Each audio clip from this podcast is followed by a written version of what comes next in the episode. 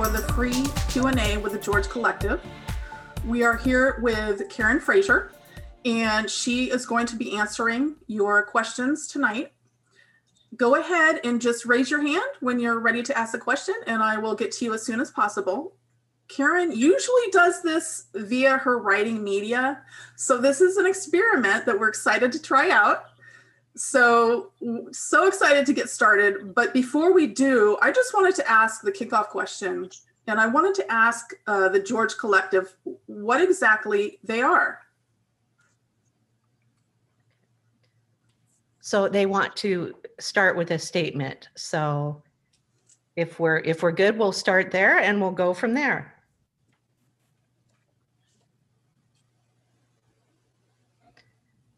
Greetings. We're excited to be here talking to you today through this channel. We know she's nervous. We've kept her up all night telling her she was going to be okay, so she will be. So, thank you very much for talking to us. And we hope that you understand that Karen is conscious while we do this. So, sometimes she may insert something even if we don't want her to but she is going to try not to. That was Karen saying that. Um, so, what we are is we are source energy. We are the source energy that speaks in all of you. We speak through all of you. And you can all access us. You do not need to be involved in a Q&A to have a conversation with us. You can have a conversation with us in the quiet of your heart. You can have a conversation uh, with us when you're in nature. You can have a conversation with us when you run, when you dance, when you sing, when you do anything that you love to do. And we will speak to you and we will share you with you the wisdom that you have within you. And we will help you to remember who you really are. Thank you. Thank you. Uh, we can start taking questions now, so if you have a question for the George Collective, go ahead and raise your hand. And in the meantime, I wanted to ask, we actually have, have a question from uh, Sareka. And I'm sorry, please, please correct me on the pronunciation of your name. I'm so sorry.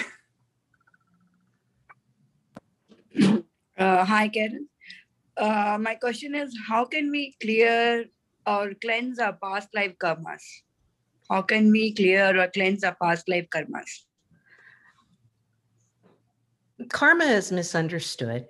Karma is something that people embodies misunderstand.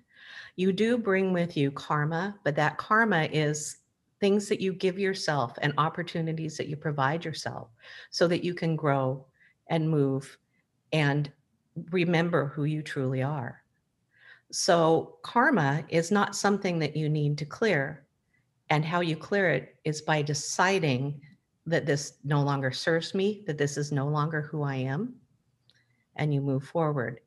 I think what you're asking is you want to know how you can clear past life residue, which is different than karma. So, past life residue is something that some people bring with them where a little bit of your memory from previous lives leaks through.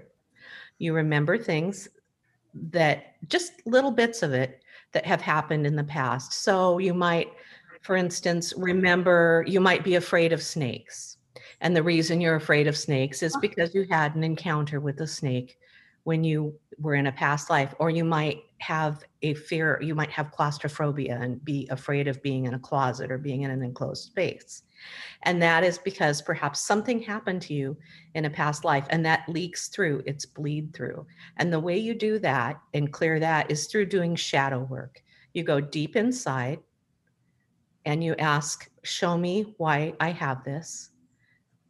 And then you work with it, you sit with it, you allow yourself to have those feelings and express those feelings. Because if it's something that's from a past life where you died from it, you didn't have time to work through those feelings, and that might be why it's bleeding through. And so, what you do is you work through it in this life. You can do it through hypnosis, you can do it in meditation. But what's important is you sit with those feelings, you be with those feelings, and you allow yourself to experience them and release them. The problem is, is most people, when they're afraid of something or when they have something that they think is karma, they're afraid to look at it. They're afraid to look at it because they're afraid that they've done something that makes their souls unworthy. And so we want you to know that there is nothing that you can do that makes you unworthy. There is nothing that you have ever done that makes you unworthy because you have been and said and done everything. You have been every energy. You have been every kind of person. You have been a killer. You have been a saint. You have been a minister. You have been a supplicant. You have been a man and a woman. You have been everything. And therefore, all you need to do is recognize that all of those things, the sum total of those things, are who you are. And it gives you no disfavor in the eyes of Source because this is what you came here to do. Thank you.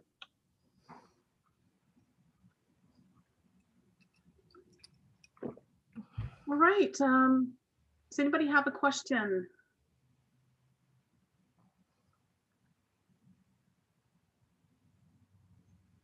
Quiet group. Quiet tonight. Karen, until we get our next question in, I'd like to ask something regarding channeling. I've heard so many different ways that people channel, and I was wondering what your method is. I don't have one. I sit down. I um so the Georges contact me and usually it's in the middle of the night. I mean, I'd like to say it's not, but usually it's in the middle of the night.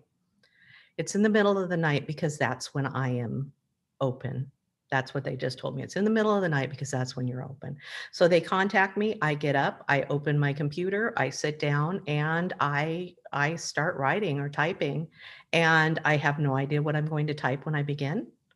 And I have uh, when it's done, I have to go back and read it to see. I I'm conscious while I'm doing it. I'm aware of what's being said, but just like everybody else has to process it, I have to read it many many times before I can process it as well.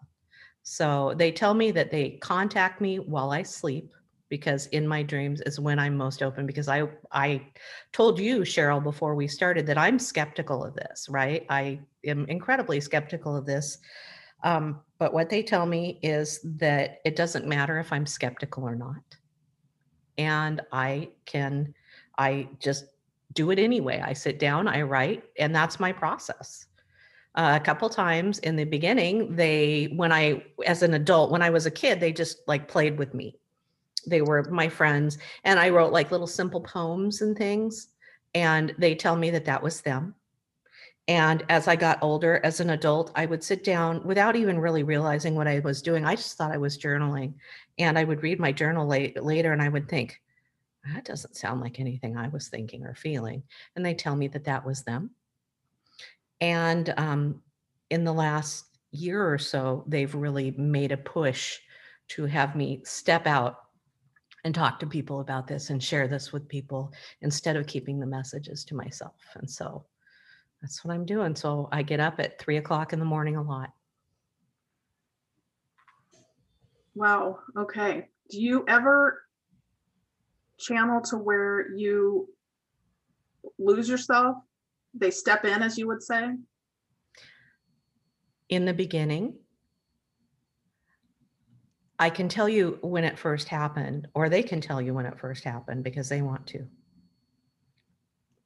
I will tell you that I was at a place, I was at a, a hotel that was, was haunted, but that's a very spiritual place.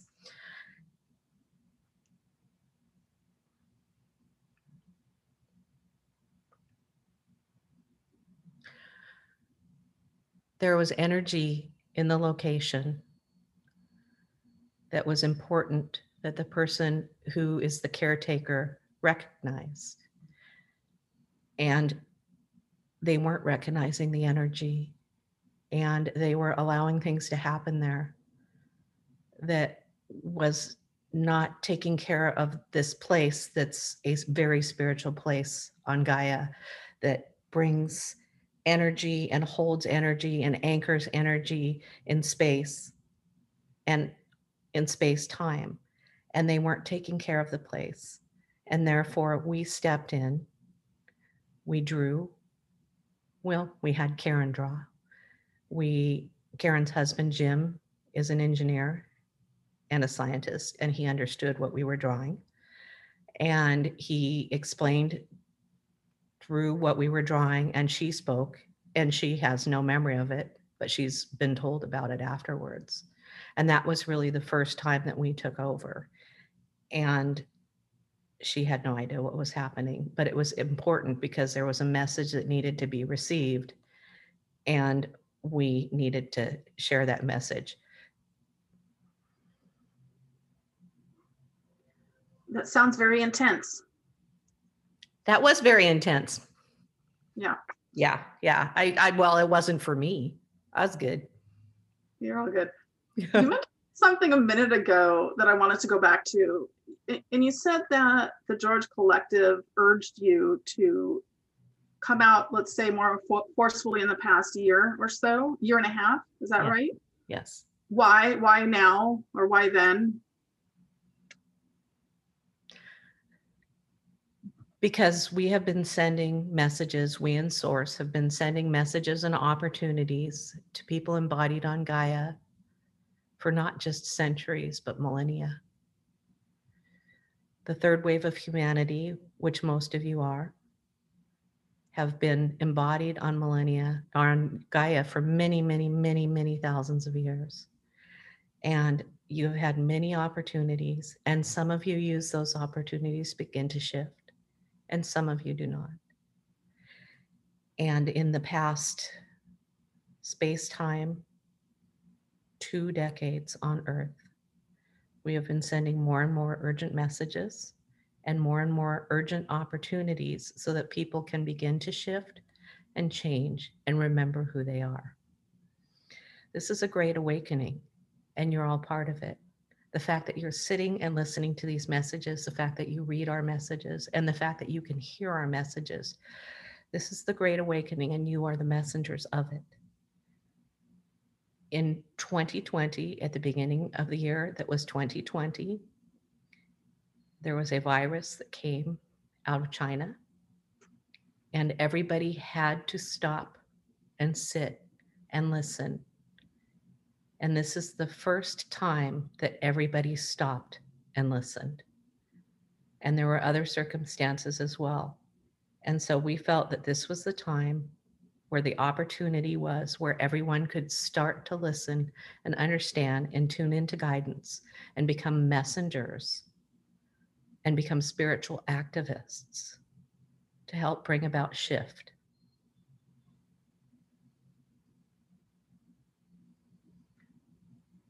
And in the future, does this transition start speeding up, if that makes sense? That relies on a very human perspective of time. There is no past, there is no future, there is only present. And therefore, what you see as future only exists as probabilities. The possibility is that you will shift. The energy is shifting. More and more people are starting to tune into messages, hear their own messages, be their own messengers, and become spiritual activists. And they are shifting. And just by being there and vibrating, humanity is beginning to shift. And we want to tell you something about this as well. We want you to understand that some of you, many of you, live in places where you feel that you don't fit in whether you don't fit in because of the politics, whether you don't fit in because of social norms, whether whatever reason you don't fit in, you are there for a reason. You are there as spiritual anchors. You spiritually anchor the places that you stay. And you, just by being there, raise the vibration. So even if you do nothing else, even if you merely stay where you are and vibrate, you bring about changes and shifts, and you start to raise the vibration of those around you. Um, does anyone else have a question? And I don't want to dominate the, the Q and A session. Anyone else have a question right now? If, if not, that's fine. Just chime in whenever you do. Um, oh, yes. Um, all right. Um, Sarika, and please tell me if I'm pronouncing your name wrong. You're pronouncing it right. Thank you. so I want to ask Georgie's or Karen, um, what is the advice you want to give and every individual who are there here, or you want to give an, in a message only to me or whatever? How are we doing uh, in spiritual line? Whatever I'm doing, rather to be more specific. How are you doing spiritually? Yeah. So, this is what's really important to understand. And this is the thing that most people and bodies forget. Spirit and source is a really big target. It is all there is, and therefore you can't miss. You're doing well. You're all doing well. The fact that you're here, the fact that you're listening to this, the fact that we're having a conversation, and the fact that you resonate with the messages, you're doing well. What can you do better? Be in presence. Take time and be in presence. Always be present. As much as possible, don't spend time later. Don't spend time before. Spend time now. Because that is how you raise your vibration. Thank you. Thank you. That was a great question. And the message of spending time now. Um, speaking for myself, I have a very hard time doing that. Any any uh any secrets on how I can do better?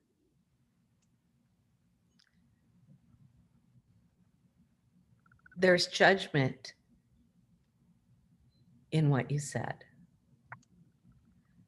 Anytime you start to say, should I, could I, you're judging and you're coming from a place, a very human place of, of questioning things and of not allowing things. So, how you do it is you allow. You catch yourself having thoughts of should, would, could, shouldn't. You catch yourself. And instead of thinking those thoughts, you do it. You be who you are in every moment. And in every moment, you ask yourself, is this who I am? Is this what I want to be? In every situation, you have the opportunity to respond in a way that defines who you are and that raises your vibration. And you do that by responding in the moment, by being in your senses, by being in your soul, by being in your spirit, and by stepping outside of the ego and recognizing when you react from ego, recognizing when you react from conditioning, because conditioning and ego are the same thing. And you start to recognize your conditioning you start to set that conditioning aside. You start to make a different choice anytime you recognize. And we understand you're not going to recognize every single time that you are being conditioned. We understand that you're not going to recognize every time you ask from your condi- you act from your conditioning because human beings souls and bodies are conditioned from the moment they are born. They're conditioned from before they are born. They're conditioned because immediately as soon as the mother can have a picture taken, you know, whether it's a boy or a girl, and you begin conditioning that early. And so we recommend that you recognize when you are acting from conditioning, and we re- recommend that you recognize when you're conditioning other people because all of you condition others as well. You can condition others in the ways that you respond to them. You condition others in the expectations you have of them.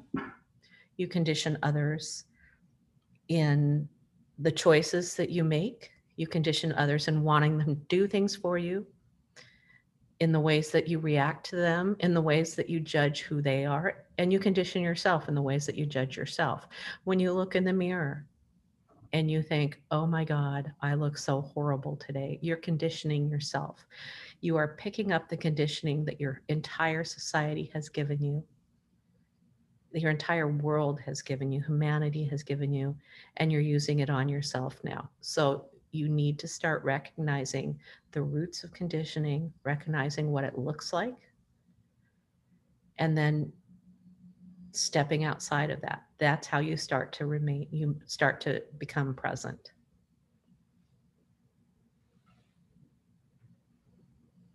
I- feel like we're so well. Let me speak for myself.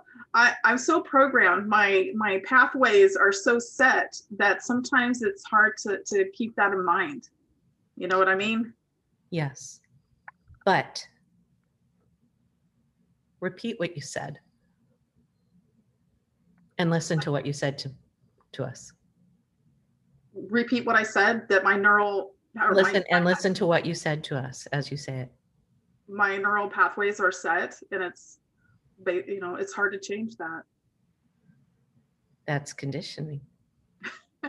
You Right. Okay. conditioned to believe that your neural pathways are set and you're conditioned to believe that it's hard.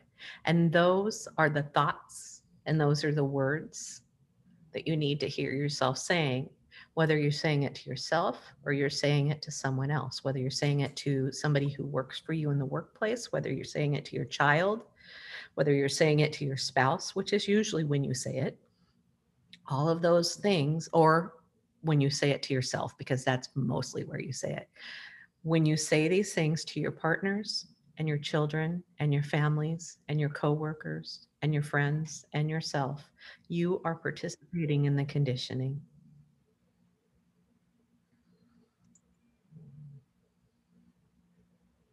Thank you. Hmm. Thank you. I appreciate that. Um, all right, let's, um, does anybody else have a question for the George Collective right now?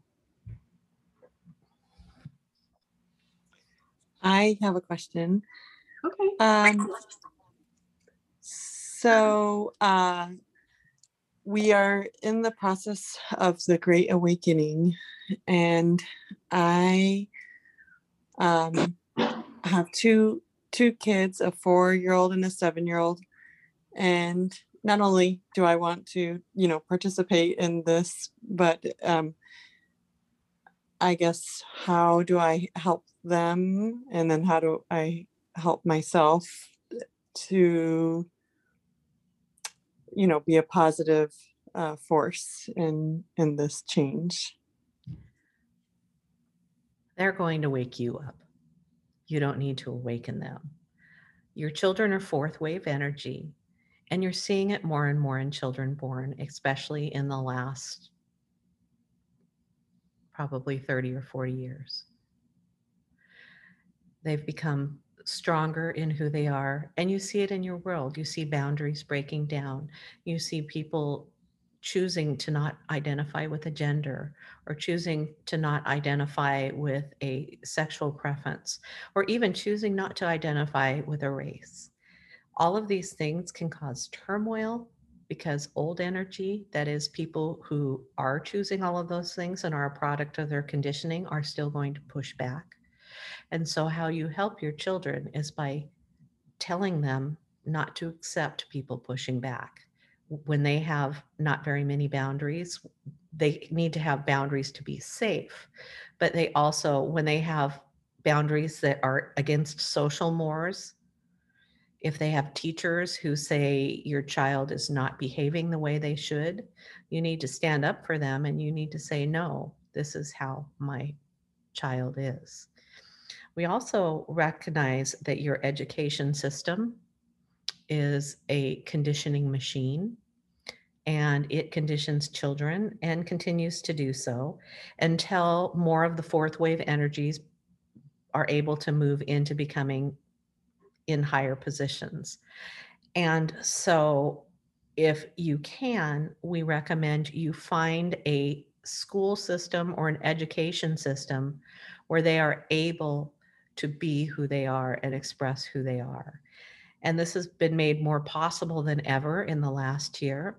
There is one education system that we know of that we feel is extremely beneficial for children. It's called the Waldorf education. And if you can put your children in that type of a system where they are with one adult for their entire entire school time and their curriculum is based on being creative and all of the other education is woven into being creative, then we recommend that you do that.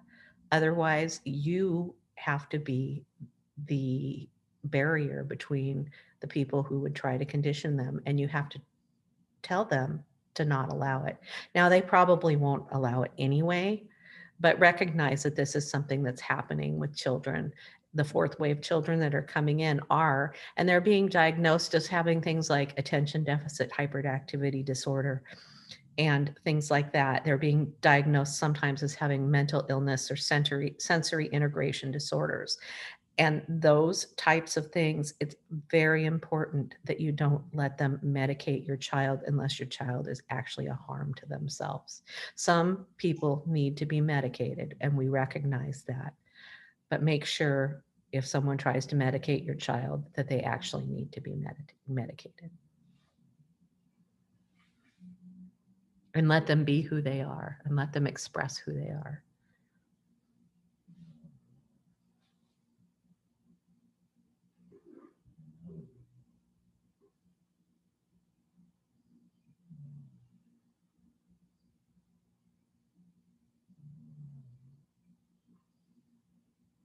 Cheryl, you're muted. I forgot I put myself on mute. Thank you. That's my trick. yeah. Just wondering, does anybody else have a question right now for the George Collective? You can chime in if you do. Tanny has a question. Hi, Tanny. Hi, how are you?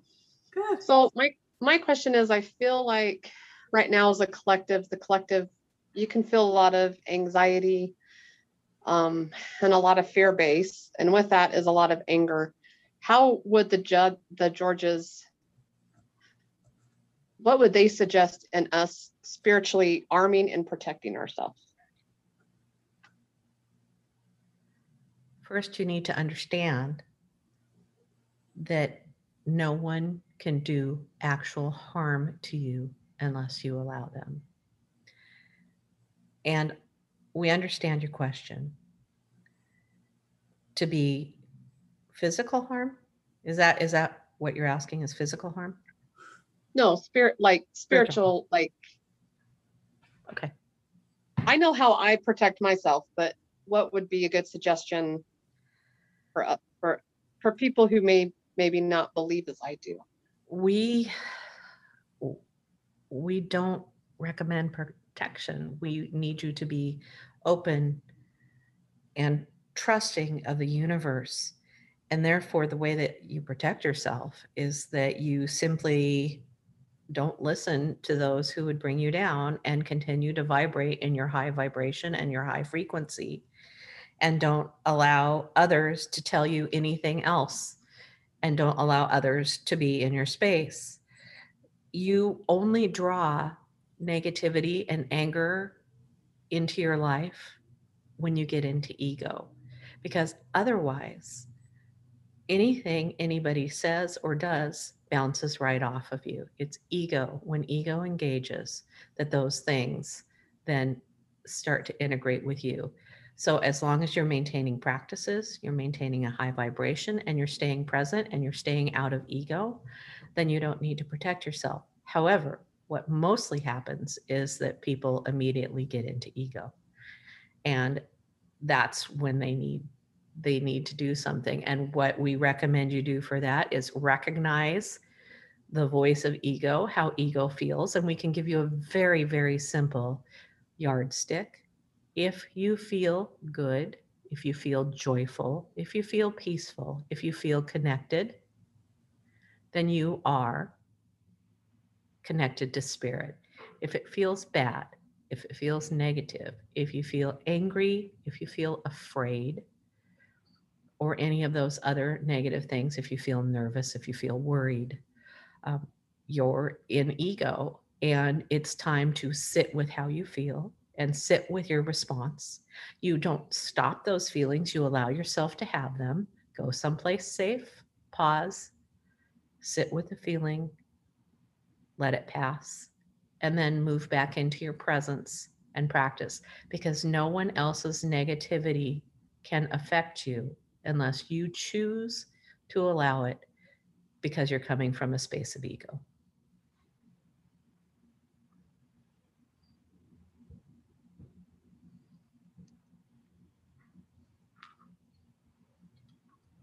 All right.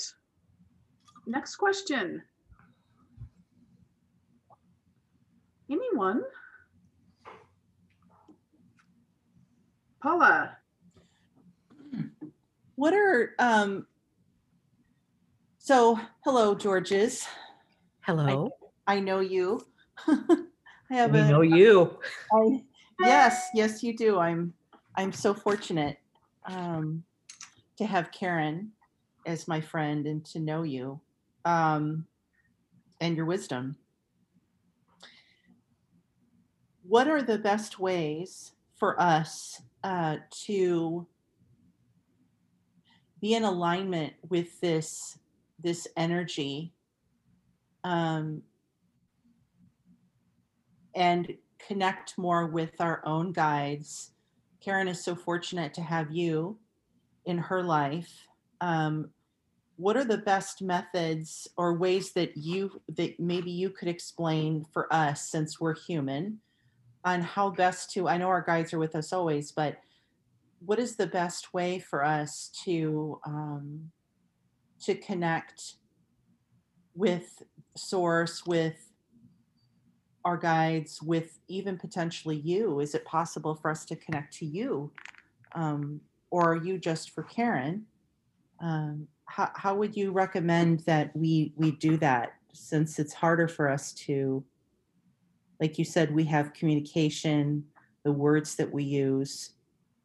Um, maybe you could explain in ways that we might understand of how to better connect with source and with our, our own guides. I know I, that kind of was all over the place but i was trying to think of the best way to ask you that question without you laughing at me. We won't laugh at you. Karen will. this is true First, the most important thing to understand is that we are not just for Karen. We are source, we are one. Karen calls us George because that's who she, how she knew us when she was a child, but we are a vibration and we are a vibration of source. And the you that you are outside of ego is also of source. And therefore, you can connect to us and you can hear us. And so I'm going to ask you all to close your eyes and place your hands over your hearts and breathe in deeply. Breathe out. And just ask yourself, what do I feel right now? Because we are connecting to you all right now.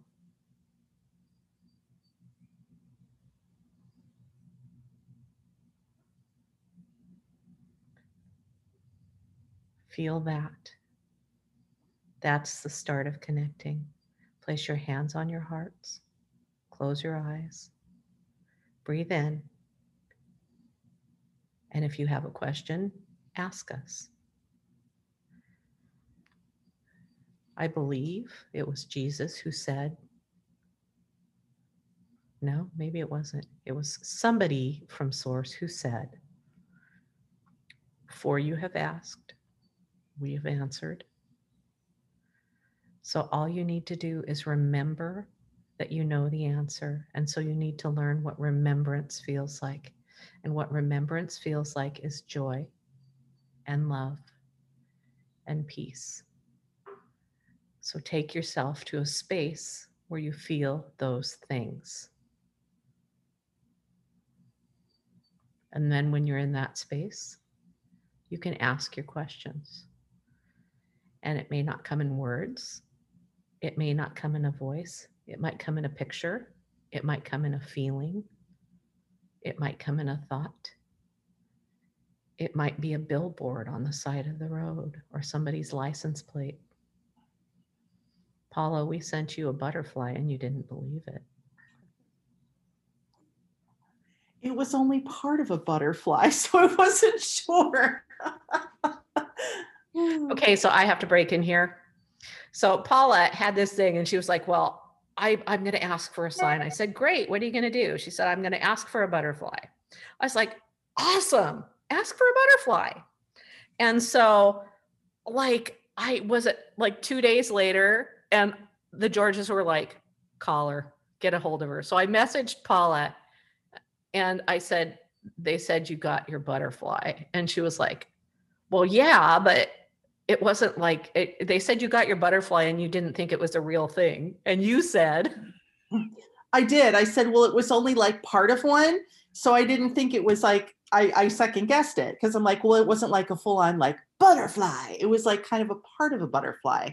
So I thought, well, maybe that's not the full, maybe I'm, you know, just, it was the full butterfly. Yeah. I mean, because they actually had me reach out to you. I know. that was the funny part about it. I was like, did you get your butterfly? Because you did, you go like the Georges said you got your butterfly, and I'm like, yeah. And she goes, they also said you didn't believe it, and I'm like, oh, can't hide from the Georges. No, but this is what I want you guys to understand is that you can't hide from the Georges. Look, I like I say, I absolutely am incredibly skeptical about this stuff. Um, but I also know when I read this, this the things that I write from them, it is so much smarter and wiser and more peaceful than I am. Those of you who know me personally know I'm like all over the place all the time and so you know i read their stuff and and i know it's coming from somewhere and so what what i think that they're trying to and i'm sorry about the microphone interrupting the ted talk as i do but i i i feel like i can actually translate some of that what they're telling you is that you have you feel it and you believe it and when it feels wise and when it feels right and when it clicks there's a reason that I get up at three o'clock in the morning and open up my computer, not having there's a reason that I am sitting here doing this. And, you know, and I said to my husband, my husband's at work, but as he was leaving, I said, Well, hopefully when you get back, my career won't be in flames at my feet. And he was like, No, you'll be fine. I mean, so I have this this skepticism about it. Um, and and it's less because I get the feeling. I get a feeling and I get up and I write. And they said, You need to do this question and answer. And I said, I really don't want to.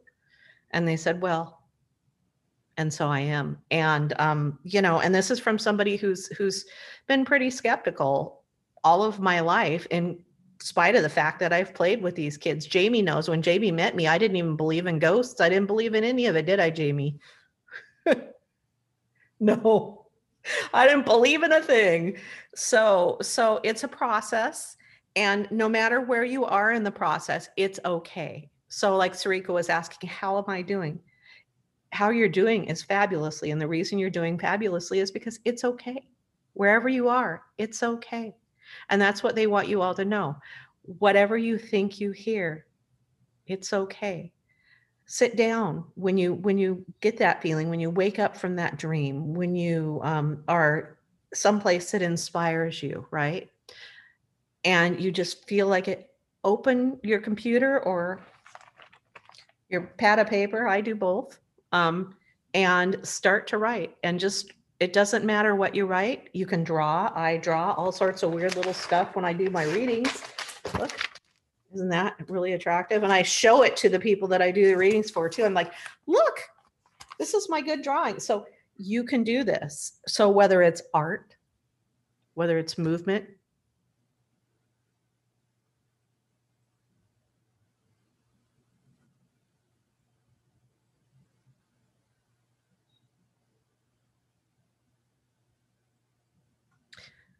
you all have something that brings you joy brings you great joy. There's something that you do that takes you into the flow of things, that takes you into the flow where you stop being the ego that is you. You all have that thing that you do. Some of you move, some of you dance, some of you hike, some of you ride bikes, some of you paint rocks, Some of you design houses. You all have something that you do. Do that. When you want to feel us, do that.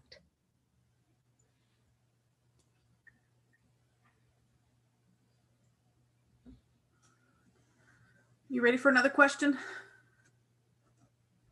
I have one from Elaine in chat, real quick, and then we'll move on to Joythy. Jyoti, Jyoti.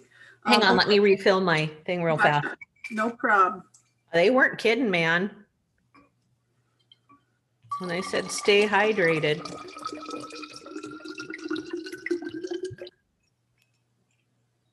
Okay, sorry, go ahead. All right, Elaine's question is if do you know about the cerebrospinal fluid circulation breath meditation to awaken your kundalini or third eye? Do you have any tips? I think I'm doing the movements right, but my third eye hasn't opened yet. Kundalini energy is energy that comes up from your spine and it moves up. And people believe that Kundalini is something that they can, that moves up at will, and it can. But we caution you against moving Kundalini too quickly before you're ready. Do the work, do the spiritual work before you move the energy. So start with the safety and security. When you have the safety and security taken care of, then start to listen to your creativity.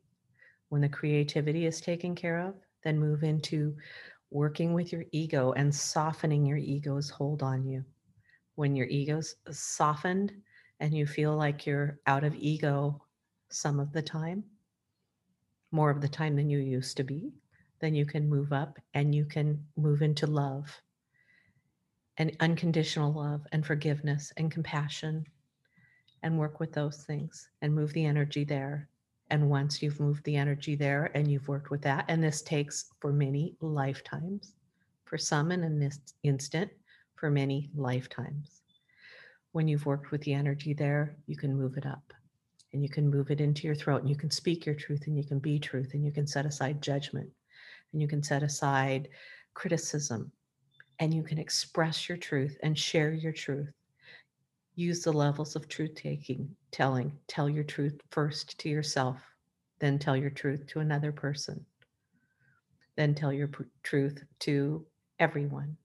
Use the levels of truth telling. When you've done that then you can move up and there is when you get to your third eye that's when the kundalini rises there.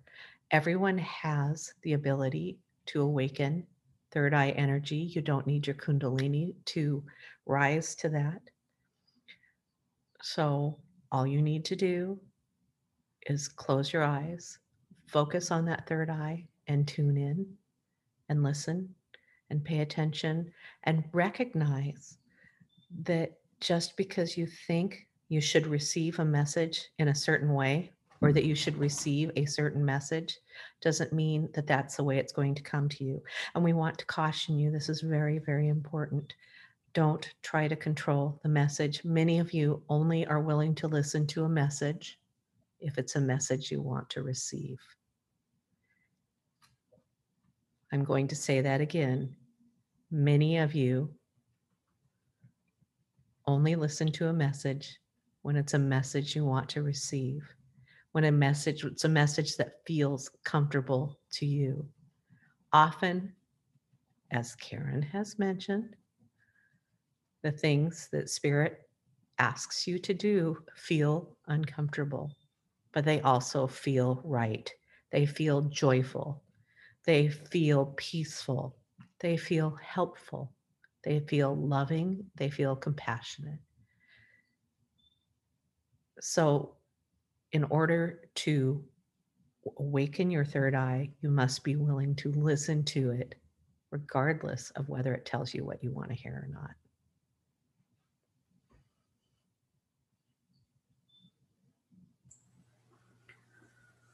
Jayathi has a question for you.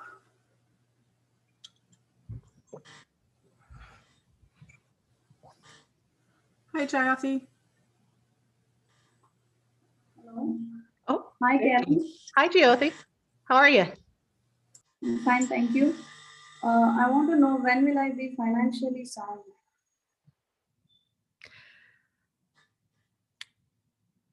It's up to you. That's a choice. It's a choice about being willing to accept and receive what the universe gives you and being willing to receive when someone tries to give you something and not trying to control how you receive. So many of you have an idea of what you want. I want more money. I want a partner.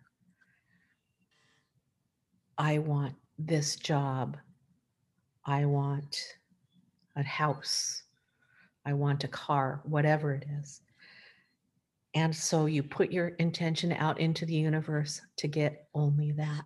But then your thoughts go back and forth, and you think, I want money, but I'm not sure when the bill comes if I can pay my bill.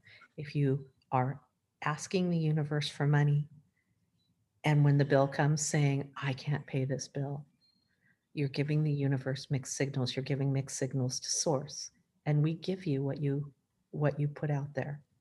However, what we'd really like to remind you is that instead of asking to receive something specific, when you do that, that's setting a limitation on the universe, that you step into the feeling that you're trying to achieve by having more money and having more prosperity. And so we suggest that you sit down with a notebook and you write down what it is you want to feel when you have that money. What emotion does that make you feel? What does your life look like when you have that money? And then be in that emotion and be in that space and keep moving into that space and visualize that and affirm that I feel joyful, I feel prosperous, I feel abundant, I feel grateful. And that's when you'll start to be prosperous. We can't give you a time because it's up to you.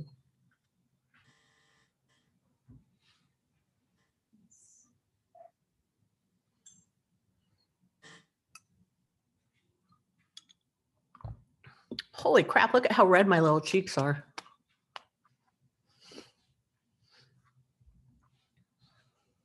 Cheryl, you're like totally muted, Cheryl. I am mute again. I just leave myself off mute and be quiet. All right. Uh, Mikhail has a question. Does Source work with tools such as tarot to help communicate to us? Ego works with tools such as Source to help communicate with you.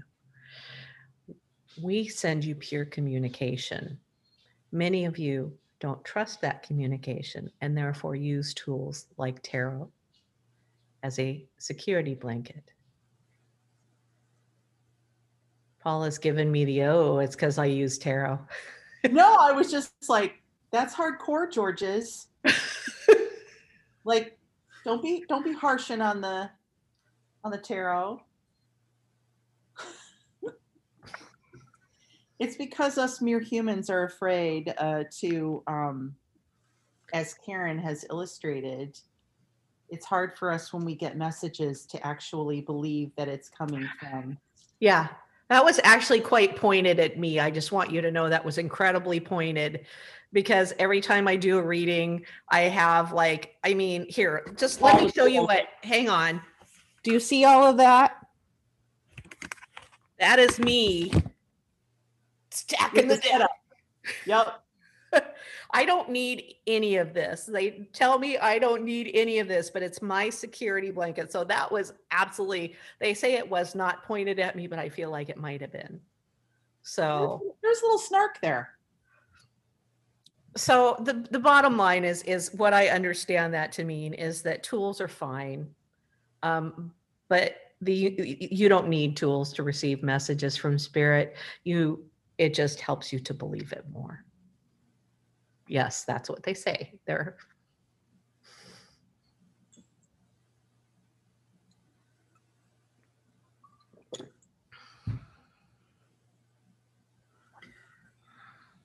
Elaine has a follow-up question to something you said earlier. okay. The question is, I really miss my friend. When you ask me to stay in the present, are you also asking me to stop reminiscing about past memories of my friend? That's really hard. Your friend is always with you. Therefore, you can be in the present with your friend. In fact, if you were present, you would recognize that your friend is always with you and the missing would stop.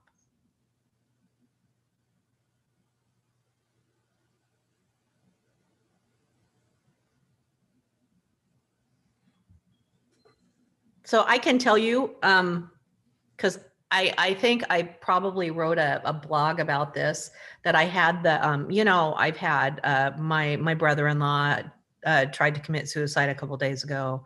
Um, my uncle died, and my my husband's 49 year old brother died, all within the last four weeks. It's been a lot, and so I've been asking a lot of questions about death. So I understand, Elaine. Um, and I, I mean, I do, I get it. My dad died a couple of years ago, and that man has come through to me from the second he died. He has come through to me with my psychic medium friends.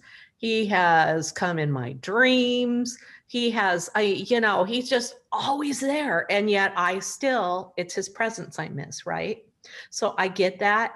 Um, and it's my own ego that's saying, no, my dad's not with me and no my brother-in-law is not with me and no these people aren't with me. That's my own ego. So when i woke up um, it was the georges. They woke me up the other morning at about 3.30 in the morning and actually speaking in the room and the voice said um, i can't remember there is no death. They said there is no death. Thank you.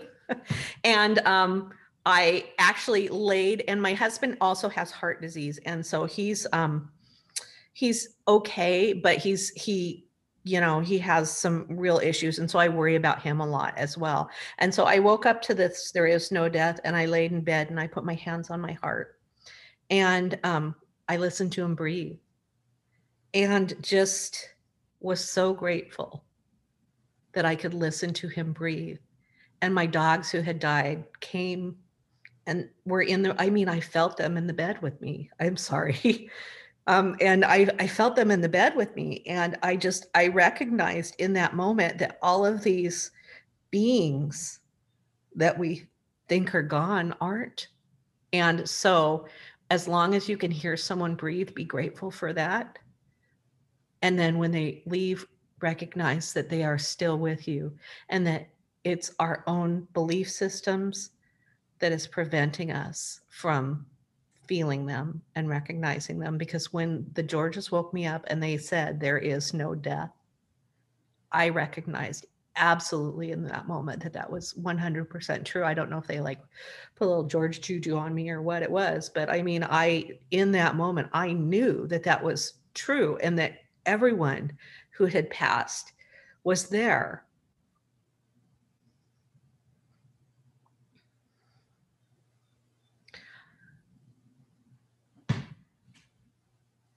your, one of your struggles with death is that you misperceive what time is. Time isn't real. Time exists all at once. You exist as every human life you have ever been or ever will be, all existing all at once. And if you exist in every body all at once, the reason you have the experience you have now is that you're placing your attention on that. Therefore, you can place your attention on your loved ones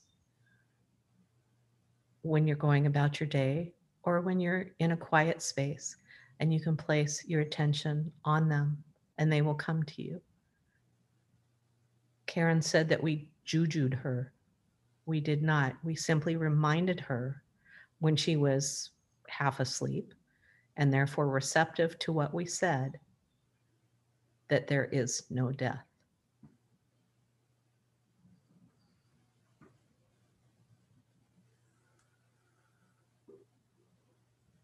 Elaine says that she's very relieved and that her missing will stop when she goes into the present. She wants to thank you so much. Thank you for telling her there's no death. Wow. It's a powerful one, isn't it?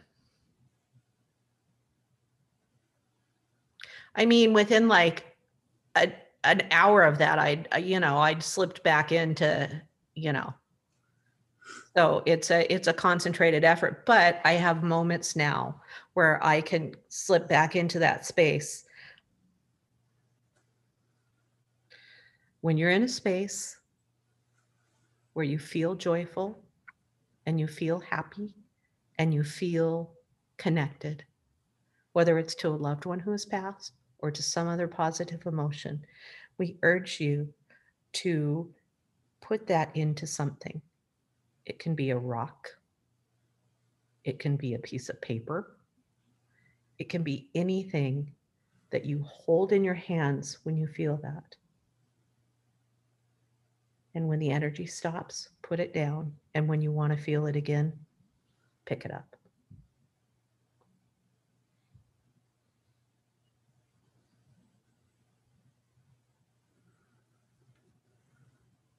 Can I ask a question? No, Yeah. Oh. All right, I'll ask anyway.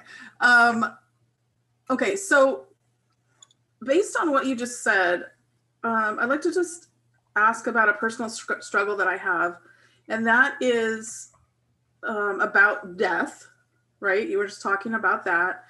Um, while I wholeheartedly believe that that that that we go on and that when we die you know we you know our soul go, goes on and evolves and this and uh, reincarnation and all this but then i have doubts creep in now and then that tell me that am i just fooling myself into believing what i want to believe even though after everything i've experienced how could i think that way it confuses me because i, I, don't know how i can go back and forth like that having experienced what i've experienced you know conditioning is very hard to overcome. As a matter of fact, overcoming your conditioning is the work of each lifetime. It is what masters in training do. They overcome conditioning.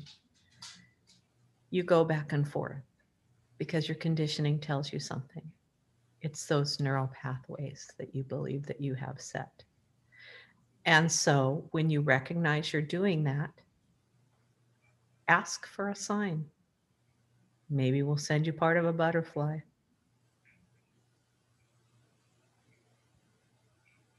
Awesome okay i'll do that next time And ask for a specific sign too, but then be willing to accept it, right, Paula?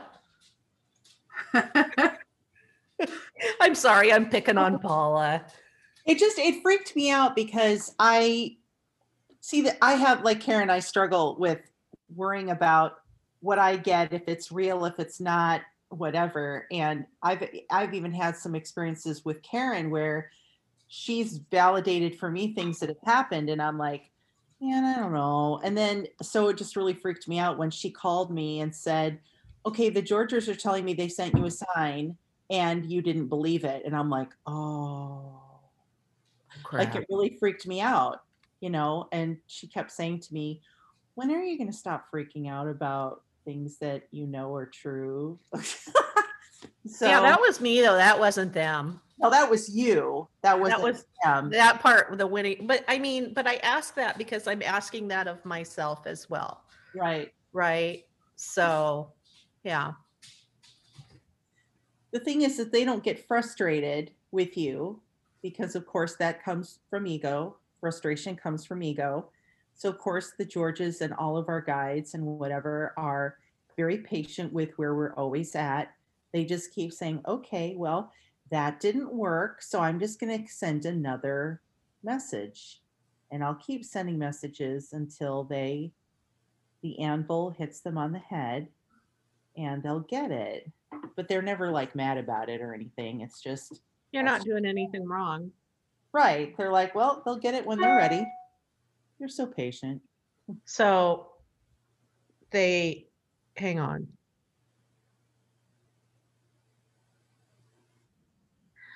Just the fact that you're making the effort is important, but we have to ask you something. And we'd like you all to consider this. If it is you making it up, what's the difference?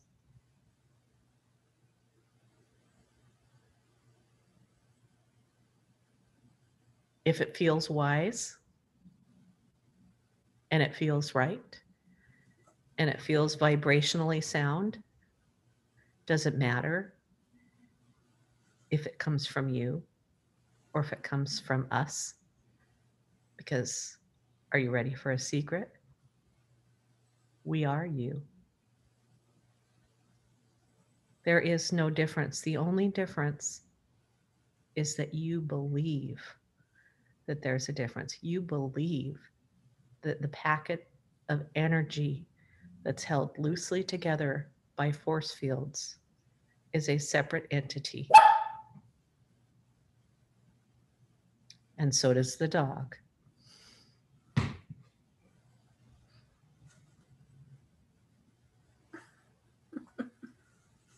You know, they've actually said that to me before. What if it's you? I mean, because I always say, well, what if it's me? What if I'm making this up? Um, and I mean, I struggle with that. What's the difference? Does it matter? And I've come to a place of recognizing, like I say, because I go back and I read the stuff that they said, and that ain't coming from me, man. I mean, you know, I'm reasonably bright. Those of you who know me know that, you know, I'm no slouch, but I'm not that. so, I mean, as I said that, they said, Yes, you are. I am that. Oh, hang on. Have you heard? I am that I am. I am that I am. Try saying that. I am that. I am. Now look at something, anything. Look at somebody in the room. Look at a plant. Look at a couch. Look at anything and say, I am that. I am. And when your conditioning threatens to overwhelm you, when your politics feel like they've been violated, look at the person that you feel is violating those things and say, I am that. I am.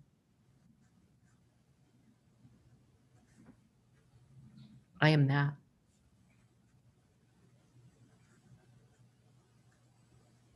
So when you say, maybe it's me, it is you. I am that. I am.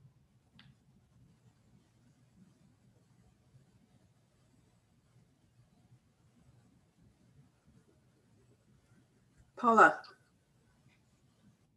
So this came came in a few minutes ago in terms of people questioning things that happen, right? Or synchronicities, or you see a butterfly or whatever. And what made me think was, what if you're having a synchronicity or you're having a, you know, something happened that you feel is in alignment or whatever, you're having that vibration that moment. Instead of shooing it away or questioning, is it me or not me? What if you just followed it along?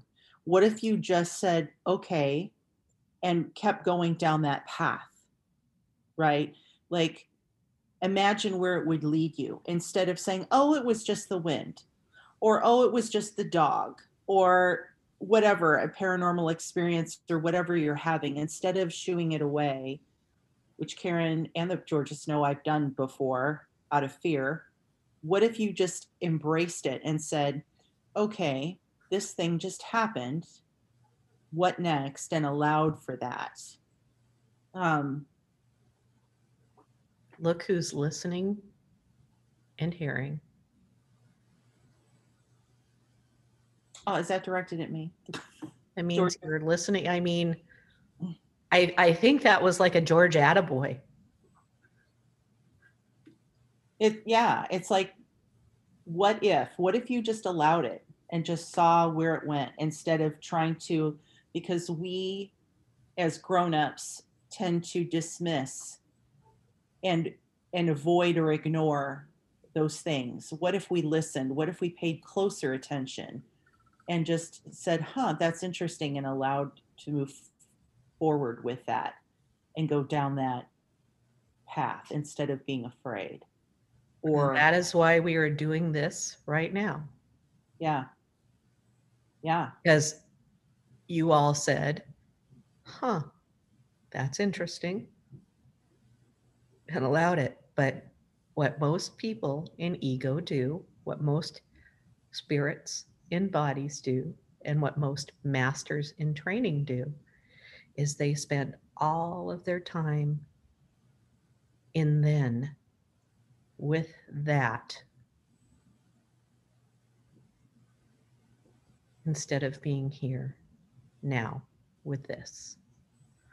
And when you're in that, then there, you can't allow it because it's very unlikely that you'll notice it.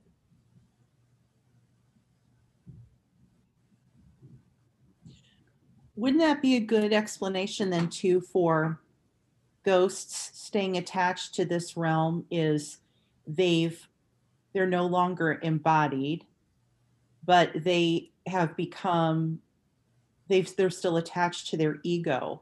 They They're not- might They have not died. Their bodies are gone, but they are ego identified.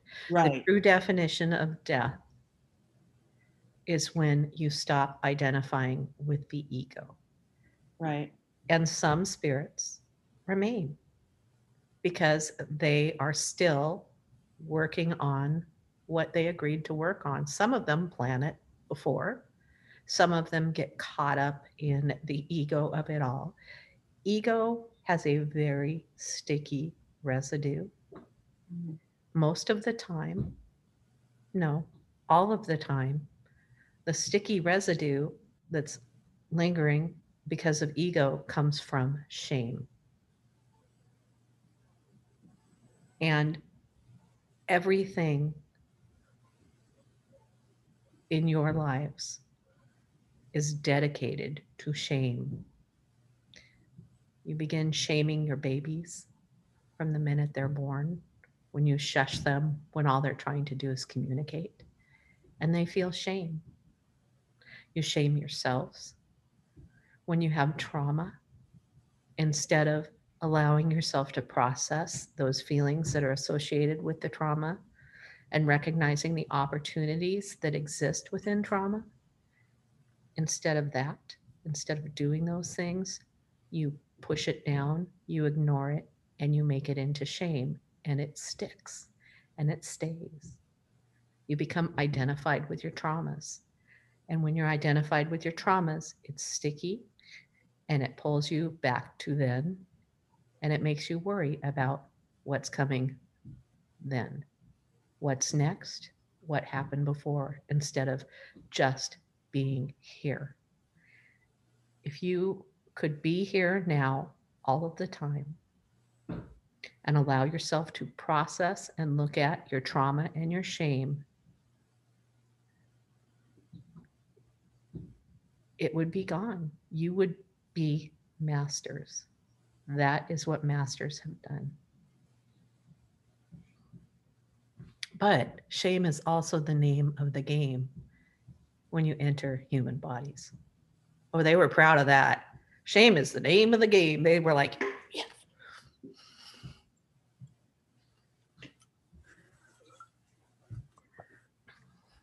Or, um, I have a question for the George Collector from Elaine. Uh, she wants to know, how did humans forget that they are from source? excuse me, just a sec. Boy, they weren't kidding about being thirsty. Holy cow, I don't get thirsty like that when I type. It's by design. You choose to identify with an ego when you enter a body. You choose to identify with thousands of egos when you enter thousands of bodies. And this is by design because source at one time was all that is. And source had no way of knowing itself as anything other than love. And source wanted to experience itself as more. Source wanted to understand what it meant to be love. And the only way to understand what it means to be something is to not be something else. You in human bodies should recognize this. You, most of what you identify yourself as being, you only do because you identify yourself as not being something else. I am good because I am not evil. I am smart because I am not dumb.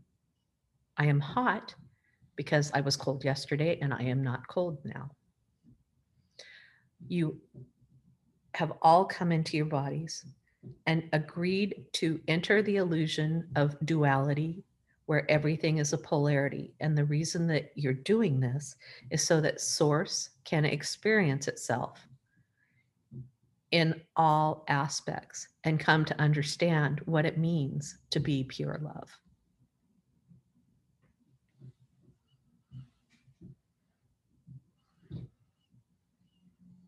There's a raccoon out on my front of my house right now. He wants to join the Q and A. He's really noisy.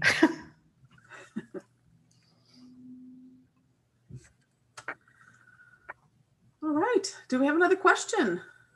I have a question. Um, earlier you mentioned uh, that that the messages were urgent messages uh, for this um, great awakening, and so I'm just wondering, uh, you know, because we have this uh, group of uh, fourth wave energy uh, people that are the fourth wave. So as we transition, um, the the third wave people will will will how, well like what what do the third wave people how are we going to like help the fourth wave people? Or are the fourth wave people going to help the third wave people? And then what is like the i mean how many waves are are there? Is this is this are we like nearing the end of this experiment or or are there thousands and thousands of more lifetimes or There are many more lifetimes. Third wave and fourth wave energy is misunderstood. It's really important that you understand that fourth wave is not better than third wave, third wave is not better than second wave, second wave is not better than first wave. So, this currently is the first time that humanity has attempted to transition from one wave of energy to the other without wiping yourselves out. And you're doing well. You're doing better than Source perhaps expected that you might. And so, what happens? You try to raise your vibration. How do you become fourth wave? You raise your vibration. You stay in presence. You meditate. You listen when you hear truth. You clean your shame. You sit with your feelings. You start to understand the nature of the universe. The fourth wavers will raise the vibration. Vibration that vibrates higher next to a lower vibration always they meet in the middle. Fourth wave vibration comes down a little, third wave vibration comes up a little. Some in the third wave have chosen to leave. That is one of the reasons that so many souls are leaving Earth right now, is because they have chosen to leave so that they can come back as fourth wave and support that. That is not a decision that is made in the conscious mind most of the people who have chosen to leave to come back in new bodies Their souls made that decision. They made that decision as souls, and they're coming back. So, how do you support it? By being in presence, by doing what you can to raise your vibration, and by doing what you can to not lower someone else's. So, do you need examples of what it might be to lower someone else's? Yeah. Conditioning, shaming them, watching the things that you consume as entertainment, things where people kill each other and hate each other and scream at each other. Your expectations of what partnerships are, romantic partnerships, often lower the vibration. Your expectations and your clinging to systems that no longer serve you, lower vibrations. And so, what you do to raise vibration is to participate and stand up for the things that you recognize are energetically next wave. For instance, money. Money is a totally arbitrary system that you have all agreed upon where you give value to packets of energy and you say, you have more of this paper and we've attached this energy to it so you matter more than somebody who has less of this energy. If you look at what's happening in your financial markets with things like Bitcoin, which is totally fake money, and you compare it to the money that you use and you bring into your life, you start to recognize that that is also totally fake money. And you are agreeing upon a system of barter. And if you don't like that system of barter, then change it. If you don't like that your medias condition you and brainwash you and lie to you, and they they use you to get those packets of energy called money, they don't inform you of any truth it's all about getting you those packets of energy called money. If you recognize that, then find a way to be truth. Don't support the news systems that don't tell you truth. Don't get in fights with people who believe differently than you. If somebody believes differently than you, listen to them, be present with them, love them, bless them, and go on your way. You don't need to engage in those things. You don't need to have arguments about those things. You don't need to try to convince people to believe what you believe. The people who want to believe what you believe and who should believe what you believe will be drawn to you. And they will share your truth. The people who don't share your truth, currently, you all are giving them too much attention. And in giving them that attention, you're giving them energy and power Therefore, you withdraw your attention from that because that is of ego. And you simply go on being who you are and being in your vibration and don't worry about other people's vibrations. Speak your truth first to yourself, then speak your truth to one other person, then speak your truth to all other people. But don't expect or need them to dwell within the same truth that you have.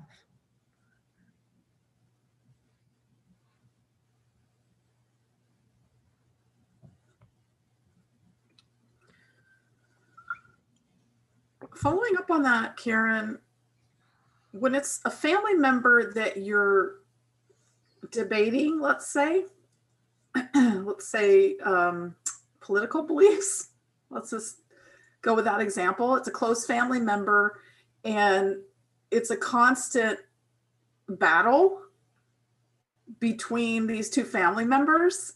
How do you stop? how do you just cut it off so it's not that easy I, i've tried but but it just it's just this horrible cycle you know how, how can you just stop when you care about that family member and you love them and you but you you know you don't want to constantly engage when it devolves into you know arguments. How do you just stop? To quote the great earth philosopher Yoda there is no try, there is only do. If you're trying, you're not doing. So don't try. How do you stop doing that? Stop doing that.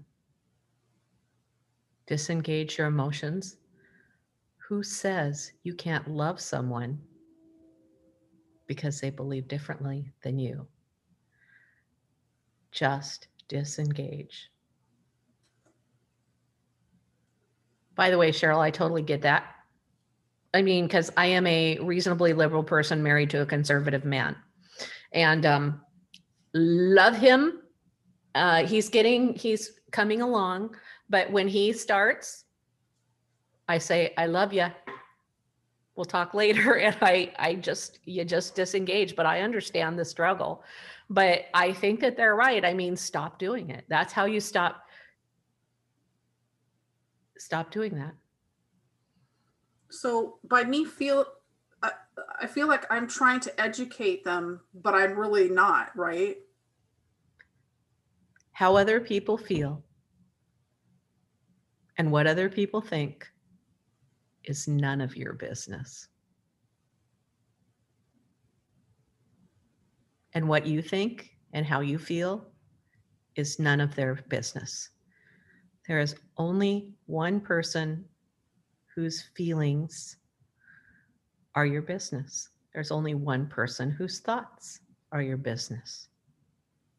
Anything else is attempting con- to control and condition instead of allowing them to have their own path and their own experience.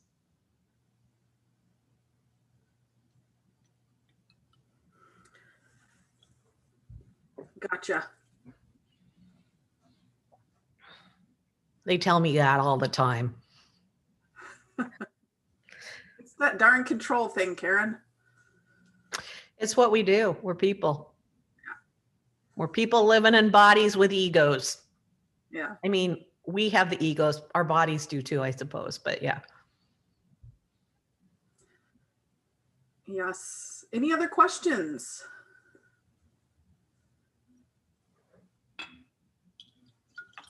Yes, uh, Sarika.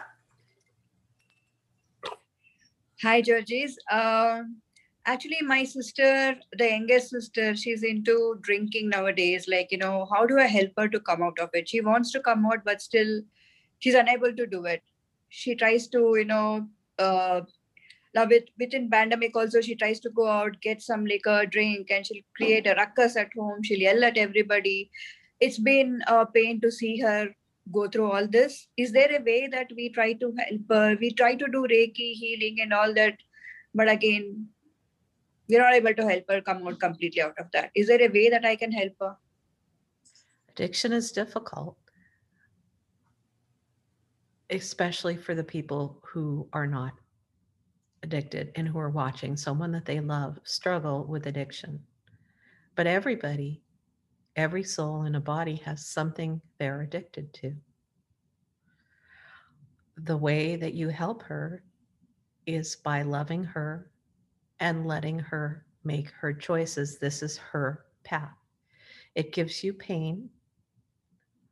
And the only control you have is to change how you react to her and how you change and to change how you feel about it. Because she will do what she does, and anything else is simply impossible. You have no control over her. You can be supportive, you can love her, you can offer her resources when she is ready for them. But until then, you simply love her. thank you Yeah, hey, I get that totally. It's tough.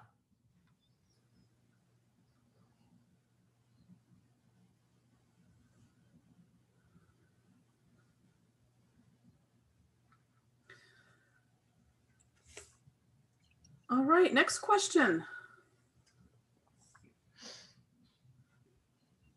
Anyone? Anyone?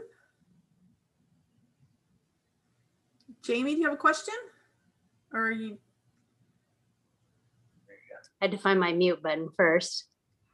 I don't know if it's really a question for um, humans, but um, my question is, you know, with um, everything happening with like climate change and with Gaia and everything, do you think that humans are going to kind of recognize these changes? If I mean, it, you know, with everybody awakening a little bit more, and sh- it seems like there's a shift happening, and I'm wondering if this is kind of like maybe a reset, and if the next generation will kind of live in like more of like a golden year. If there's if that makes any sense, I know I'm all over the place. if the current generation does not destroy the planet, the next generation is its hope. There's great hope in the next generation. They believe differently, they feel differently, they see differently. They have fewer filters in place than you have. They have fewer filters. They have so their ego is less strong. They remember more things and therefore they already have a greater respect for the earth. So, if the current generation can hold it together, and thus far you are, then there is great hope in the next generation. However, once you destroy your planet, Gaia is destroyed and the consciousness will go elsewhere. And that's part of the trying to shift from third wave to fourth wave without wiping yourselves out. We're getting there.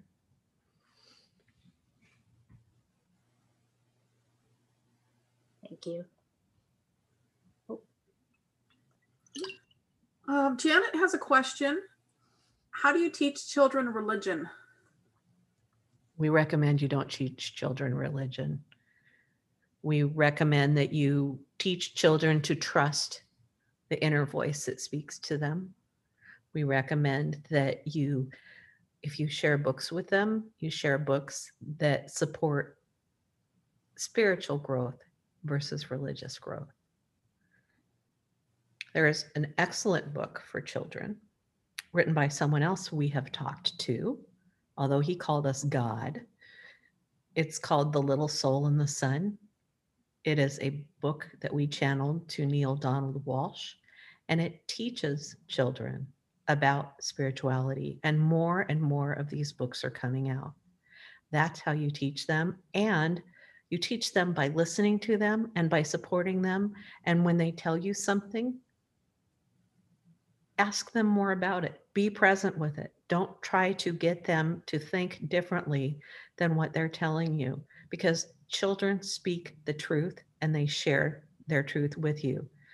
So the question shouldn't be how do we teach our children religion? The question should be how do we let our children teach us spirituality?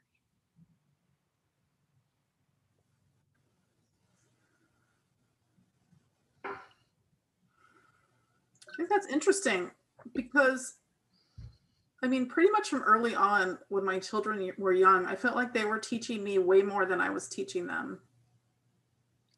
Kids do that. Yeah. I'm like, wait, shouldn't this be reversed? Like, how are they wiser than me, you know? When they're, They're wiser than you because they're more connected and more closely connected to source. They remember things more. And the children being born now, especially, remember more. They are missing filters that you have. And this is by design. This was part of the shifting of energy. You came with filters that were very firmly in place, which is why you are so susceptible to conditioning.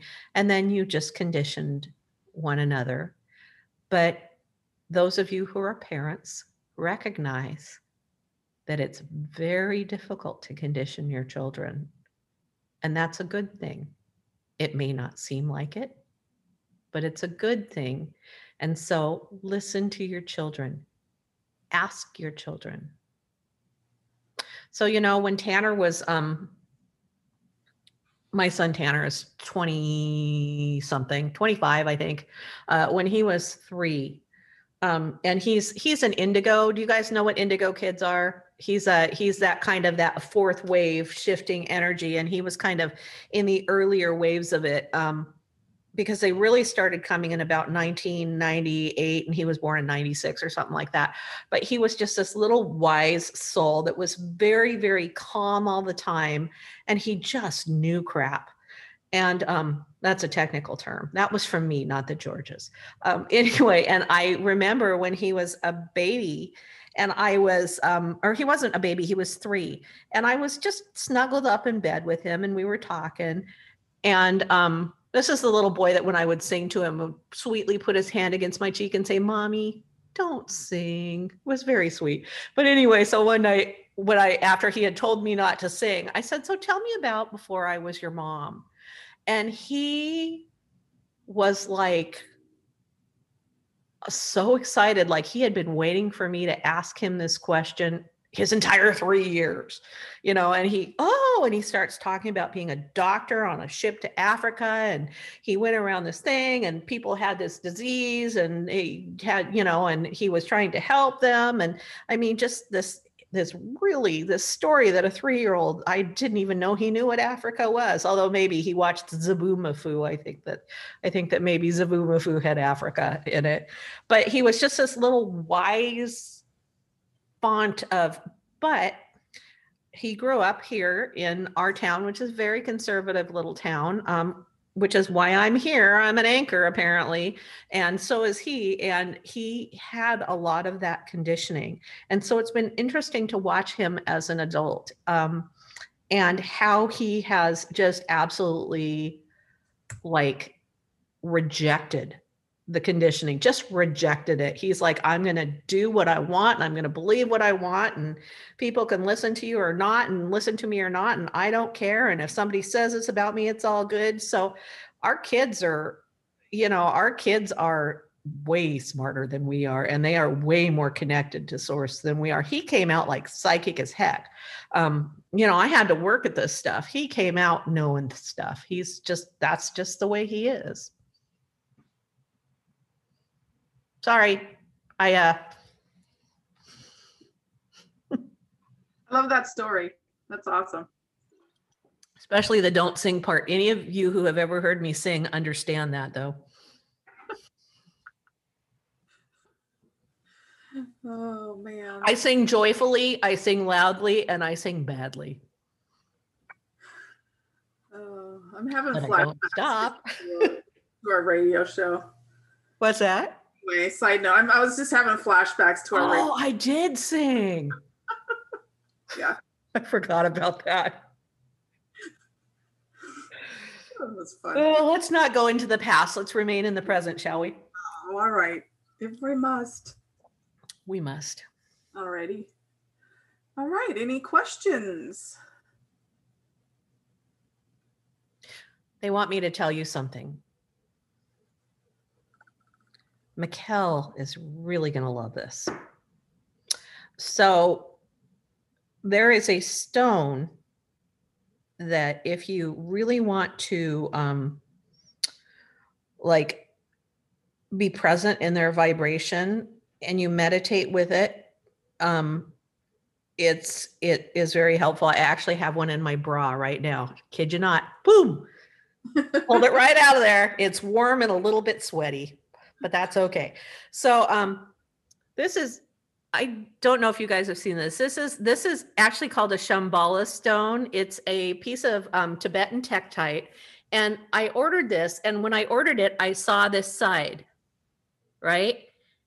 And I, but I really was drawn to it, and I wanted it really bad, and so I paid quite a bit of money for this. And when it got here, can you guys see what's on there? It's butterflies the Georges sent me this stone. So um, they they say that any kind of tektites. Um, so I know that like I know that Mikkel has Colombianite, and that actually might be um, why you're drawn to it. Um, there's saffordite. Uh, this is just Shambhala stone, and then you can even get like oh moldavite and even like little little bits of Tibetan tektite. This is really inexpensive and you can get it. So any of the tektites which come from meteorites, which the Georges haven't confirmed this, but I think they're like spacemen. I do. I think that they're I. not in the sense that we think of, but I I think that they're yeah.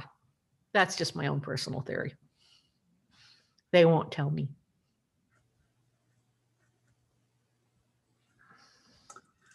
It's about time I go to the rock shop, I think. Gets, do you think they have that there? Um, if not, you can get it on Etsy. Okay. So, and then like Moldavite, yeah, you can get Moldavite. Um, this is like Moldavite and phe- phenakite, for instance. It's, I've got all sorts of, like I say, I, sh- what's that? I have this tiny one. That's Moldavite. Yeah, I got this tiny one. That's Moldavite, But I wanted to get the other one, the Tibet, Tibetan Tektite. Tibetan Tektite.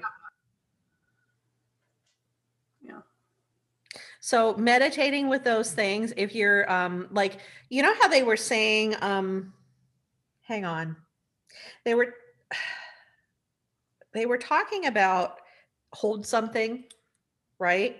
When you're in that feeling, tektites are really good for that. Hold something when you're in that space and that feeling and that now and hold those and then pull them up. They're good for that.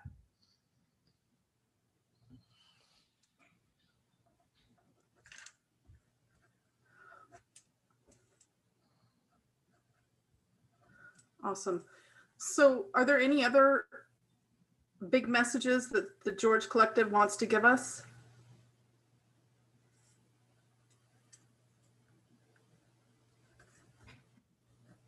Ooh, they just absolutely head rushed me. Hang on. Did my cheeks get even redder? A little bit. Yeah.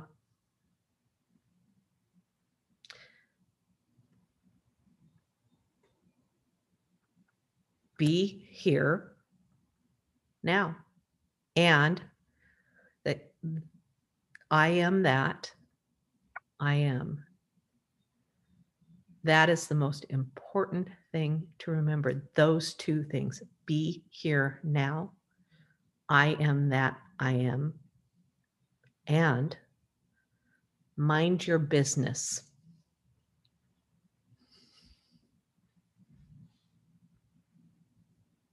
They tell me that a lot. Mind your business. What are you worrying about that for? I am a huge worrier. Um, and since I've really, in the last year, you know, when everything's been like absolutely insane, right? And I should be like the most worried I've ever been in my life because I've been communicating the, with the Georges. I'm like, it's cool. It's good. It's kind of nice. I kind of dig it. Oh, so they want me to tell you this because it's easier coming from me. Um, because it's more of a, a so okay. So if you are ignoring the messages, right? Or if you're not paying attention and you're getting messages and you're not paying attention and you're not being in that space, a lot of times the way that it's going to manifest is as anxiety. Um, and that anxiety is going to be like, like racing heart or just worrying, looping thoughts, things like that, actual anxiety types of symptoms. A lot of times that is related to not paying attention to their messages. And then also, they want me to tell you this because somebody here they said had the same thing. Cheryl, remember when I was itching? Yeah. So it can also manifest in itching, itching, itching with absolutely no cause, itching, itching, itching. And so somebody, they said that it's one of you guys that that you're having that and that's not being in the moment and that's not being here now. You're itching. And mine was so bad, I had bruises on my legs from scratching. And then as soon as the Georges, as soon as I started actually really paying attention and channeling them and listening to them and reading back what I'd read and stuff, gone.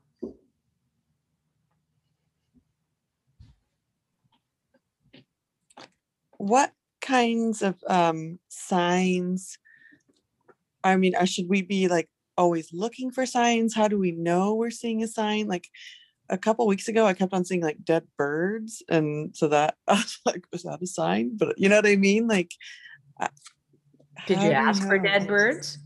no no. I mean, probably something was killing the birds, right? But um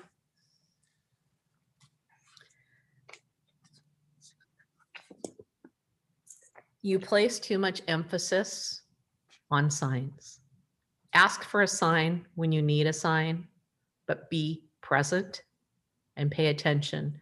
And the biggest sign you'll get is how you feel.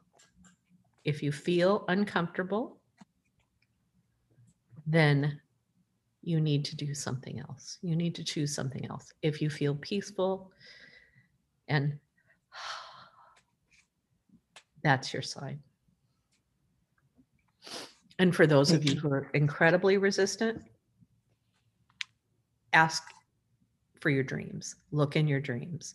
If you're having a lot of disturbing dreams, if you're having a lot of anxiety ridden dreams, then that's probably a sign that you're out of alignment. And so seek alignment and seek a space where your dreams are good. But pay attention to your dreams because they're bringing up emotions that you have suppressed. And you need to sit with those because those are that sticky residue that keeps your vibration lower.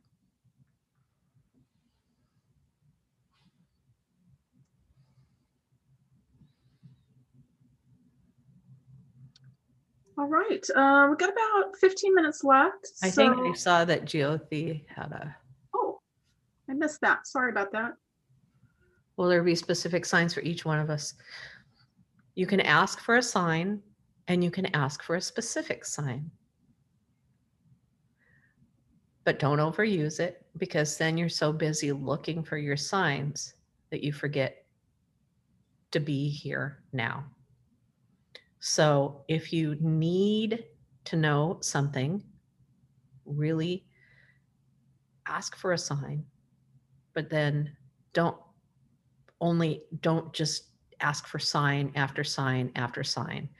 Once you get your sign, trust your sign and then just be in the present, recognize how you feel when you get that sign and then look for the feeling instead of the sign.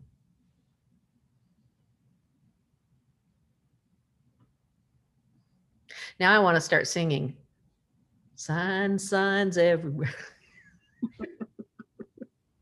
Everything is a sign. I mean, everything is a sign. Everything can be a sign. So, what I would suggest, this is what I recommend, although Paula ignored me, is ask for a specific sign. But then when you get it, believe it so that I don't have to contact you at three o'clock in the morning when the Georges are like, Cheryl got a sign and, you know, we're just going to wake you up and make you call her. So,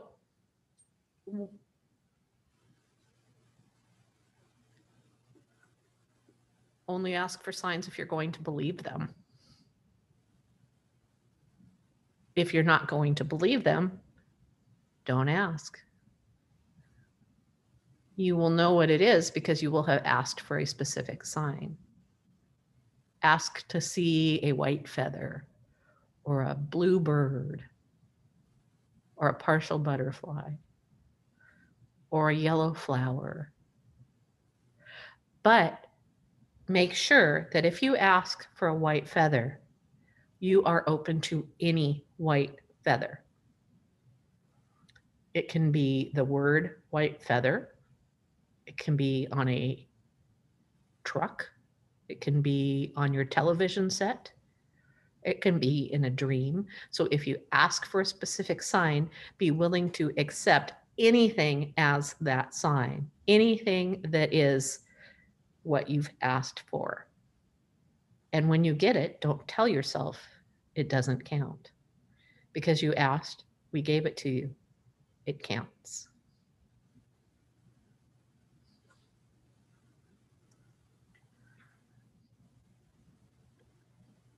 Steve has a question. Well, well, yeah, it's- it's not really a question, just sort of a comment. Um, I've been, I've read all the George Collective's uh, messages, and uh, I just wanted to express appreciation. They're uh, amazingly beautiful and insightful, and I don't don't really have any questions because it seems like they've provided enough information to answer all of them. And i- in terms of proving that they're true, you you had a sense that they were from, from outer space. Um, I've, long story short, I've been following the extraterrestrial issue and, and, and there's a Twitter account, uh, Sandia Wisdom, that, that's, that's curated uh, similar to the- to the George Collective. It's through a telepath and it's, I've had experiences uh, through it. And uh, one of them was to put together the ideas for um, an amusement park that would connect cultures between extraterrestrials and, and our civilization. And, and when that when that uh, was confirmed through the Twitter account, the George Collective had a graphic almost identical to what I had been drawing up for that amusement park that, that confirmed confirmed the message. For So- real? Yeah. Oh, that's cool. Yeah. I just went in and changed all the George Collective graphics this this week. I gave the site an uplift. I gave the site a little bit of a facelift. Also, I also wanted to mention because I know like Jamie keeps asking, is this a lot of you do? Is this going to be a book? Is this going to be a book? And so I actually put them on ourgreatestgood.com and you can just click to the first message and read them one after another. That's as close as we're going to get for a while. I um you know, I don't I uh I'm uncomfortable charging people for this wisdom. I'm I'm just I'm uncomfortable making money off of this um, for a lot of reasons, and they they are actually like laughing at me as I say that because they say that I sell every book that they've ever. Because like all my crystals books and all my Reiki books, they channel all of that. They're they're like, you know, yeah, well, you you are making money. So it's just apparently a line I've drawn in the sand and it's completely an illusion. So there you go. But in the meantime, you can just go. And so you just go to ourgreatestgood.com, the very first post, you just click on go to first post. And then you can, at the end of every post that you read, it takes you to the next and takes you to the next. It has like a little link that you click. And it's really pretty now because I gave them like a little logo and stuff. It's very nice. It's lovely. Very cool. Gotta check that out. I didn't know you had that site. Yes, as a matter of fact, um, when I set it up, uh, they they told me at the time that I set up, they actually I was like, well, it's on my blog, blah blah blah, and they were like, no, we want you to set up this site because we want other people to feel free to share their wisdom as well. Nobody's doing that, so it's not happening because I have done a really really bad job of advertising it because I've been really really busy. Um, ironically 2020 was like my busiest year as far as work and writing and books and then had the georges on top of it. So um i just never did that. But if you guys have wisdoms and things that you want to share there's a little contact form on there. Fill it out send it in. We will stick it in the blog. We want people to share their own wisdom um, because you guys are I, I look i'm not doing anything that you guys can't do. I'm not doing anything other than getting super pink cheeks as they come through, um, which tends to be, by the way, this is my reaction. I do this when I um, channel Reiki too. I get really red, really red cheeks. Anytime I do any energy work, I get super. I get. I just. It's just. I get an energy flush or something. I swear I haven't been hitting the wine. Um, that's not what's in my bottle. So yeah, I mean they you guys all have access to the same wisdom as I do.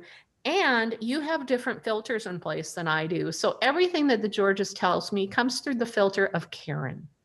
And this is really important to understand because I'm a conscious channel, which means that I can't help but have my own thoughts as we're having these conversations, which is why I keep breaking in.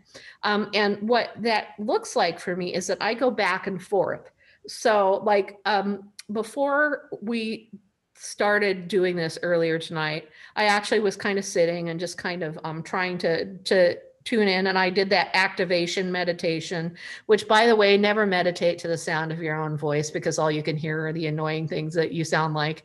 Um, apparently, I bask a lot. Now, if you guys do the meditation, you're all going to listen for the word bask, but. Um, so but i started to feel i i get a feeling when they're coming on um, and with me it's kind of a pressure in my ears and it is a compulsion. I have to do it.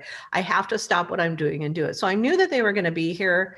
Um, i was a little concerned about how they were going to communicate. I was like oh my god is my voice going to sound like a monster?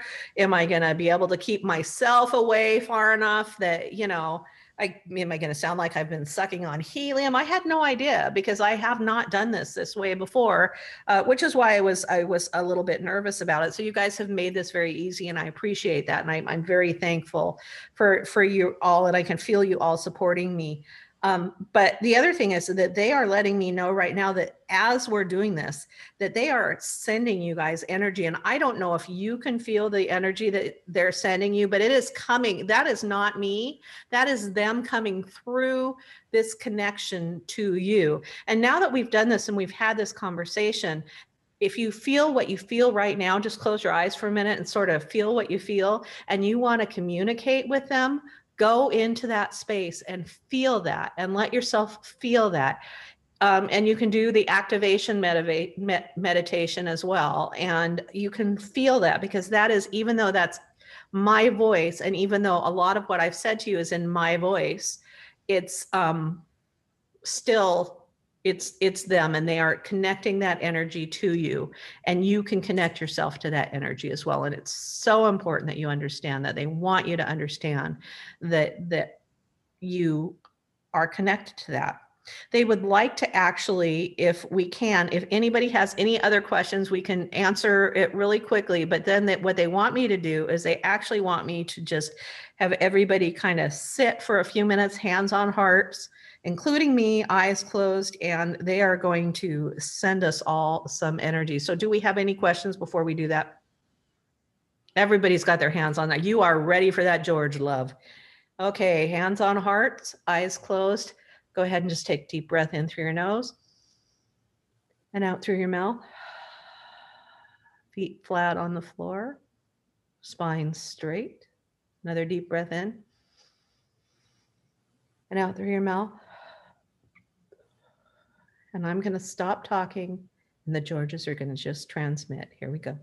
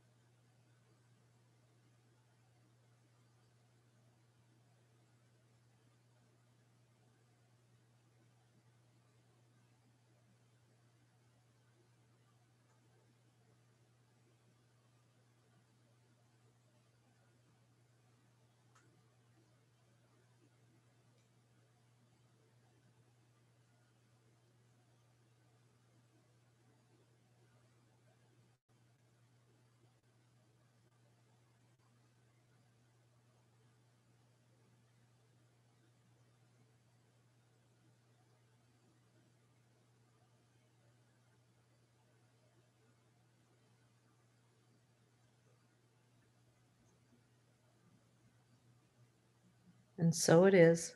We love you.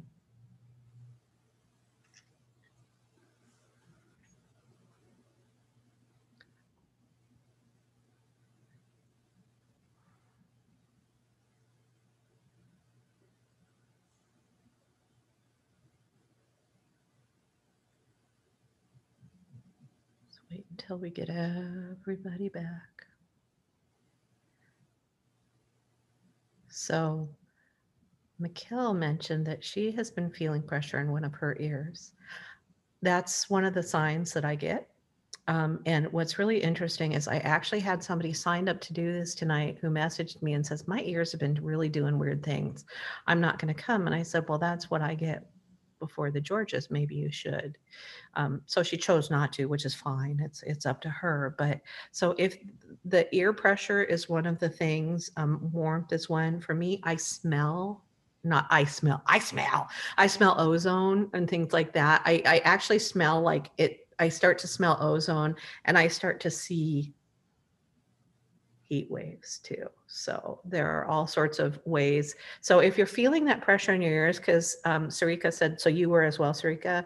So that is often, I mean, look, if you're going up in an airplane or driving up a mountain, that's probably pressure. But if you start to feel that, take a minute, put your hands over your heart, take a deep breath, and just when you get something, whether it's the smell or you feel the pressure in the ears or the tingling on the crown of your head, or I mean, there's all sorts of things, right? Um, or just even get that feeling like if you just get the George feeling. Do you guys know what I mean by the George feeling? If you just get the George feeling, take a minute, stop what you're doing. If you're driving the car, don't stop what you're doing. If you're operating heavy equipment but just take a minute put your hands on your heart you know get yourself someplace safe and just say tell me what i need to know because they're reaching out to you.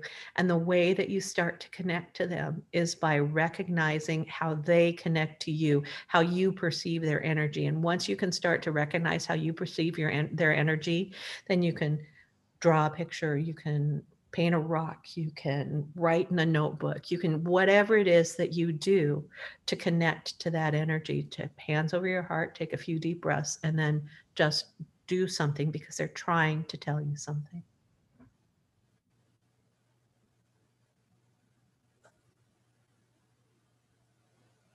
All right. Any any questions before we break? You guys have been fantastic. I like I say, I appreciate it. Some of my friends were kind enough to come. I think that they knew that I was nervous about doing this and so I appreciate all of you coming and and being supportive and supporting this this little weird thing that I do. Karen, if anybody has any follow-up questions after tonight, can they reach out to you? Mm-hmm. Yeah, there's a, they can reach out through the contact form either on my website or, or actually you guys all have my email. I emailed all of you. Right? So yeah, email me if you have questions about things. Um, I I urge you to so the Georges have stepped back. So I think they feel like they're done. But I urge you to um, seek your own answers first and if you're because that's because it's really easy to ask someone but seek your own answers first. And if you're really not feeling like there's an answer and you feel like you're stuck then go ahead and reach out. And i mean i'm not going to look if somebody emails me in 5 minutes i'm probably going to be sound asleep because i woke up i the georges talked to me almost all night last night and then i was up at like 4 this morning. So um I probably won't answer you until tomorrow, but I'm not going to be upset if any of you guys, you know, message me. I'm not going to judge you and think, oh my God, I told them to find their own answers, right? Because that's just not who I am, and I'm I'm here to help. So yes, and I would also urge you to share if if you feel the George messages are valuable and people need to hear them. I urge you to share them. Um, you know, I feel like a little lone voice in the wilderness, but I'm feeling a little less alone with it. So I I appreciate all of you for for being so supportive and really resonating what it is that the Georges are saying. Thank you, Karen. Thanks to the George Collective. Thanks for everybody coming tonight and asking your questions. Uh, this has been a lot of fun. It's been fun for you guys. No, I made it through. water. Yeah. Right. I did. I drank. I I actually I have like that much left. I drank so much water. Holy cow. Mhm.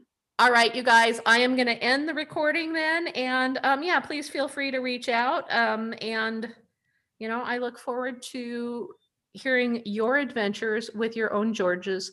And please remember, I am that.